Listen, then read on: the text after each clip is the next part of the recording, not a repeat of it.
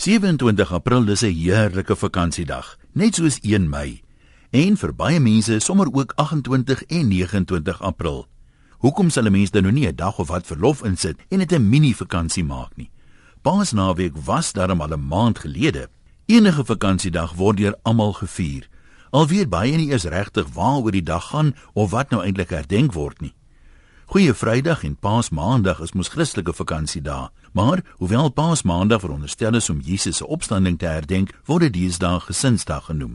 Ten minste gee dit aan almal 'n rede om die dag saam met hulle gesinne te vier. Maar hoekom is 'n Christelike vakansiedag soos Goeie Vrydag 'n amptelike vakansiedag terwyl Jode en Moslems hulle geloofsdae privaat vier? Dit moet seker iets te doen hê met die feit dat daar na bewering meer Christene in Suid-Afrika is as mense van enige ander geloof. Ek sê na bewering omdat dit voorkom of die meeste Christene graag Christelike vakansie daar vier, maar nie eintlik gereeld kerk toe gaan om die dienste wat gereël is om dit te herdenk by te woon nie. Ek onthou nog hoe vies party mense was as die Jode hulle winkels gesluit het op hulle geloofsdae.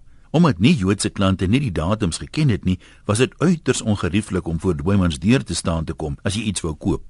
'n Mens hoor gereeld sakemanne kla hoe die vakansiedae hulle wins en produktiwiteit vreet, maar net enkel is bedink 'n plan om tog oop te bly.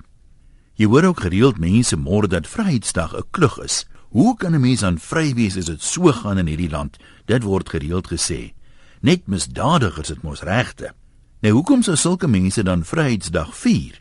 As hulle werklik die oortuigings wat hulle so graag verkondig wil uitleef, is dit dan nie beter om met protes soos gewoonlik te gaan werk nie? Dit sal mos nou 'n statement maak. En wat van mense wat so graag verkondig hulle stem nie in verkiesings nie. Jou stem maak tog geen verskil nie. Tog voel hulle nie skuldig om die tyd wat ander mense neem om te gaan stem, gebruik om leeg te lê en eerder bier of brandewyn te drink ter ondersteuning van hulle politieke sienings nie. Werklose mense behoort ook mos nie werkersdag te vier nie, maar hulle het ten minste die verskoning dat hulle nie kan gaan werk nie. Dit geld daarom vir die werklooses wat wil werk en die wat nie wil werk nie. Dalk moet ons hulle kans gee om op 1 Mei te gaan werk in die plek van die werkers wat rus. Dit sal hulle help om opnuut te evalueer of hulle regtig graag wil werk. Jy moes tog al gehoor het dat 99% van die mense wat al vir 'n werklose werk aangebied het, agterna met smaak vertel hoe sleg die piep piep is. Hy wil nie werk nie, hy wil net bedel. Dalk moet ons besef dat die enigste ding wat die beste kans het om Suid-Afrikaners van alle kleure en geure in een reënboog te versoen, vakansiedae is. Ons is verenig in ons waardering en viering daarvan. Al kan 'n mens in hierdie geval seker nie regtig sê eendrag maak mag nie. Geniet jou vakansiedae en waardeer jou werksdae. Groete van oor tot oor, Antoniem.